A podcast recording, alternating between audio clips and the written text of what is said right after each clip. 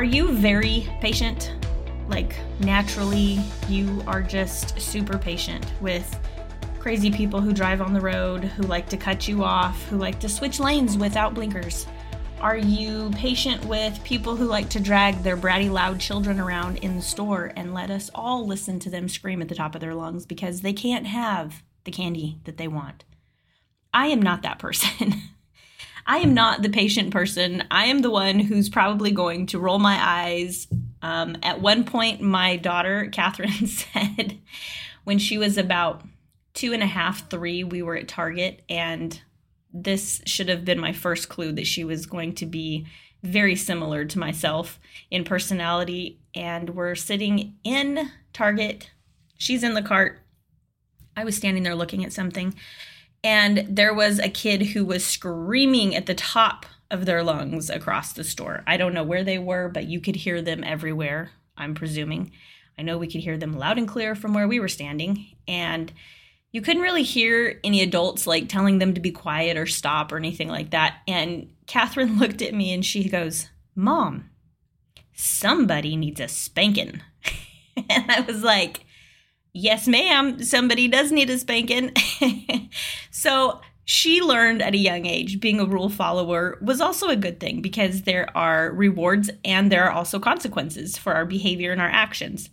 Well, today I want to talk to you about something that God chose to do with the children of Israel. Now, the nation was constantly doing something wrong. Like they were the kid that needed a spanking, like all the time. God was constantly having to put them in timeout, and He kind of gave them a period of 400 years of timeout. In the book of Malachi, he was a prophet that God was using to speak to Israel. And Malachi was trying to get them to stay on track. He was like, look, these are the rules. This is God loves you, but there are warnings. There were warnings to the priests. Um, there was a call to faithfulness. God talks in Malachi about the unworthiness of their sacrifices. They were giving less than to God when he felt like, hey, I've given you everything. And it seems like you could care less that I'm even here. So God was like, okay, then he stepped away for 400 years. There were no prophets speaking in the land for 400 years. Um, there is actually a really interesting um, prophetic word given by Amos, which was another one of the prophets in the Bible. And the prophecy that Amos, the Lord gave Amos, and then Amos gave to the people is in Amos 8 11. And it says, The days are coming, declares the sovereign Lord, when I will send a famine through the land not a famine of food or a thirst for water, but a famine of hearing the words of the Lord. So God had kind of already prefaced what was going to happen. Something's going to happen. You're going to need something that you can't readily get a hold of. And for these people, it happened to be the words of the Lord. So I want to give you some background history because, okay, first of all, I love history. When I was in school, shout out to Mr. Fleming. Thank you for that one year of history that I loved. Other than that, I was bored to tears most of the time. But the history that I found after the book of Malachi was just incredible. Like, it blew my mind. Like, I grabbed a piece of paper and the only thing I could find to write with, which was a colored pencil, and I just started writing out a bunch of stuff. And I love, love, love how God sets up for the Messiah, how he sets up for his son Jesus to enter the world. This to me was like crazy interesting. So I'm going to give you a little bit of the history here, and I hope that you can follow along with me. Um, I broke it down so that I would understand it. So if I can understand it, I'm hoping if you're listening, it's something that you can really grab onto and be blown away too. So it starts off with the prophet Malachi He's basically warning the people about what's going to happen, what's going on. And God's like, I'm out. 400 years. See ya. I'll see you in 400 years. Now, just because God didn't speak doesn't mean he wasn't around. His silence didn't mean that he just stepped away and was like, do your own thing. But in a sense, he let them do their own thing. They had become just a little bit too wild.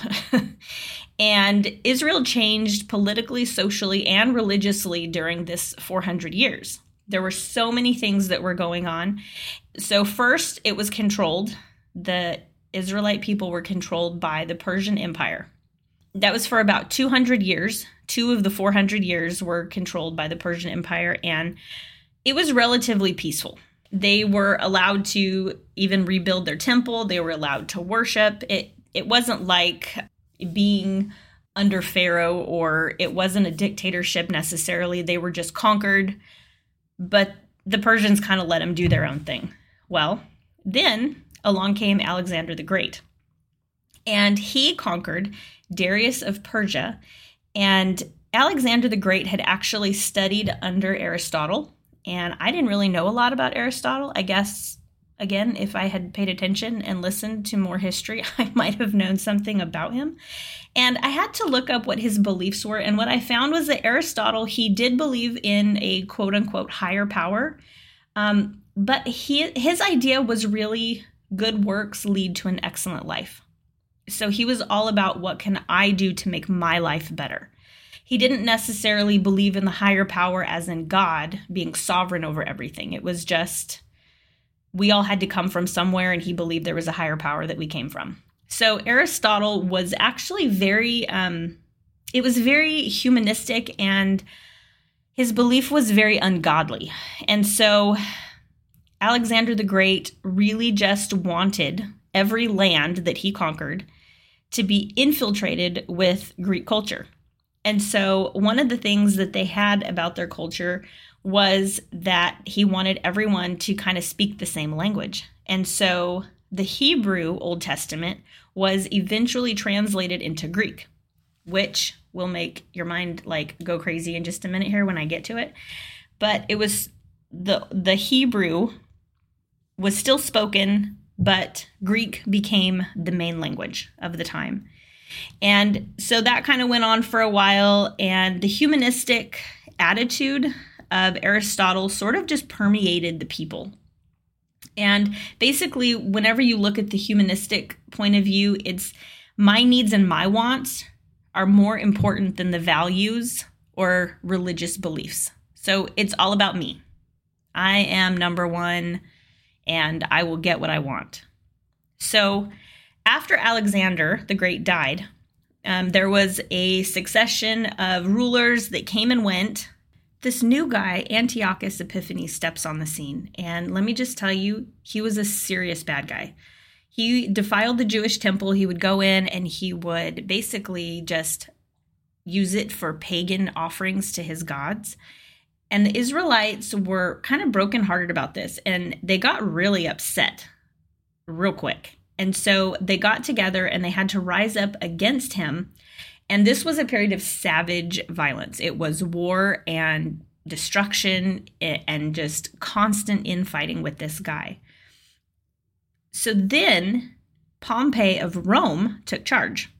Again, I hope you're following along. I know it's a lot of history, but it is really cool.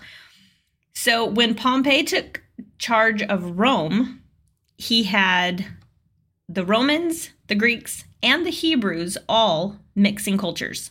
He didn't care that they all lived together, he didn't care that they were in the same region.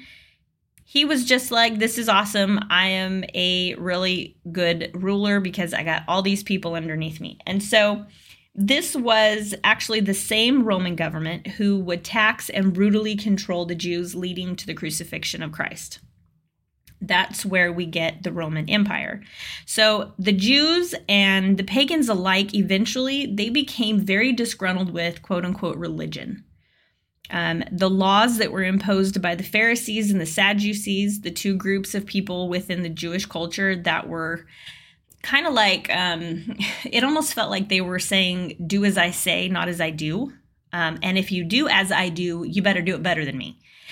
They like to point out flaws, and so I can see how it become very disheartening to constantly have somebody with that watchful eye making sure that you dotted all your I's and crossed all your T's.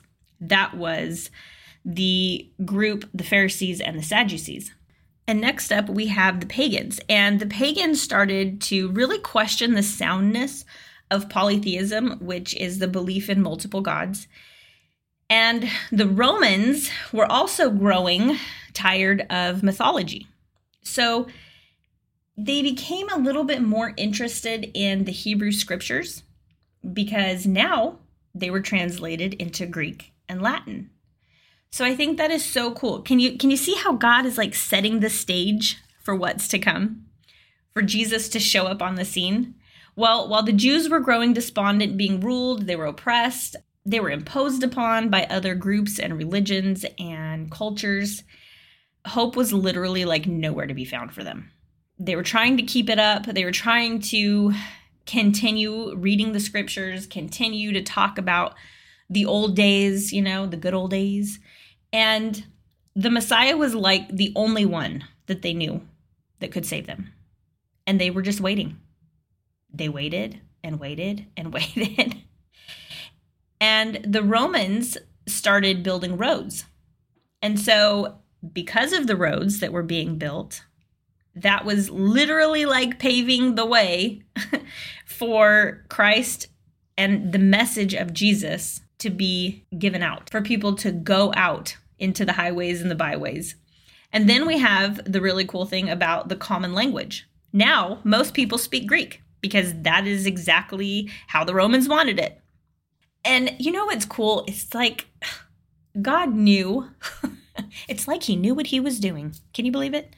He knew that all of these things would come to a culmination of being able to spread the message of the Messiah.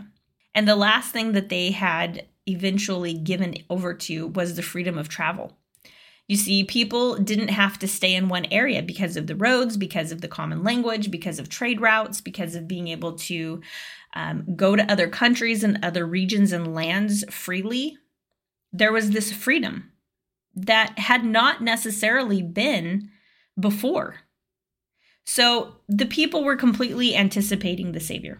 Um, the prophecy was fulfilled, and God broke that 400 years of silence. And you know what's cool is that He used regular people to do that. Just regular people. Um, Jesus crossed many cultural lines. Uh, most of them it was very taboo to the people in power. They were like, this guy's a lunatic. And they were afraid of him because of the influence that he had when he showed up. It's really cool to me that Jesus, he shared meals with thieves, he touched the diseased, he embraced the unlovable, he healed the broken, and he spoke life to the dead. Just imagine what he wants to do in your life. You know, quiet doesn't mean that God quit. Sometimes we feel like if we don't hear from God, he must not care.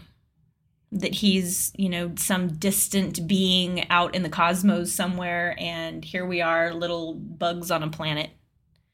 But, you know, it's so awesome to know that God really does care about us, that he really wants to do big things in our life. I mean, he took 400 years to set it up before the next prophet who was crying out in the wilderness, and that would be John the Baptist. And when he was doing so, he was saying, Make way for the Messiah. The last scripture that I want to share with you is in Malachi 4 2. And it says, The Son of Righteousness will rise with healing in his wings, and you will go free, leaping with joy like calves led out to pasture.